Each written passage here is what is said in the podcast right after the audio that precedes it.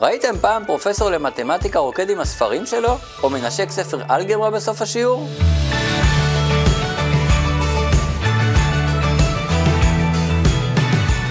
בואו ננסה להבין רגע למה רוקדים כל כך הרבה בשמחת תורה. הרי מה קורה בשמחת תורה? שמחת תורה אנחנו מציינים את זה שסיימנו לקרוא את התורה.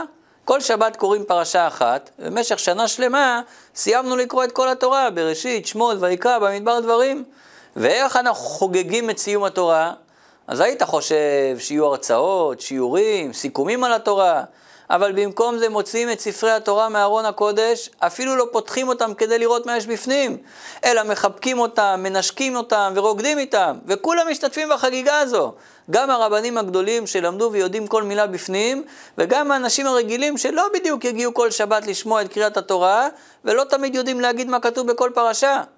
אבל דווקא הדרך הזו לחגוג מגלה לנו את מה שבאמת מיוחד בתורה, ומה שבאמת מיוחד בקשר שלנו עם התורה. בואו נסביר. יש את ההשכלה שבתורה, החוכמה שבה. חוכמה אדירה ונפלאה בכל תחומי החיים. מספיק להעיף מבט על ארון הספרים היהודי ולראות מאות אלפי ספרים שנכתבו סביב התורה בכל נושא אפשרי. מספיק להתבונן בתלמידי החכמים שהיו לנו לכל אורך הדורות. התנאים, האמוראים, הרמב"ם, רש"י, הרמב"ן ועוד ועוד. ולראות את הגאונות שלהם והידע המדהים שצברו בלימוד התורה, ולא רק בתורה. אבל כל זה זה לא עיקר העניין בתורה. יש משהו מעבר לחוכמה הזו. יש את הקדושה שבתורה.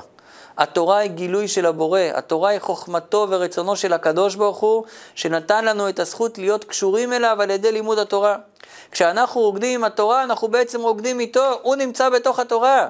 כשאנחנו רוקדים עם התורה, אנחנו מבטאים לא את הקשר ההגיוני שיש בינינו, לא את הקשר השכלי, אלא את הקשר העצמי בין עצם הנשמה שלנו לעצמותו ומהותו של הבורא יתברך. אז אל תפספסו את ההזדמנות, בואו לרקוד ביחד בשמחת תורה. חג שמח.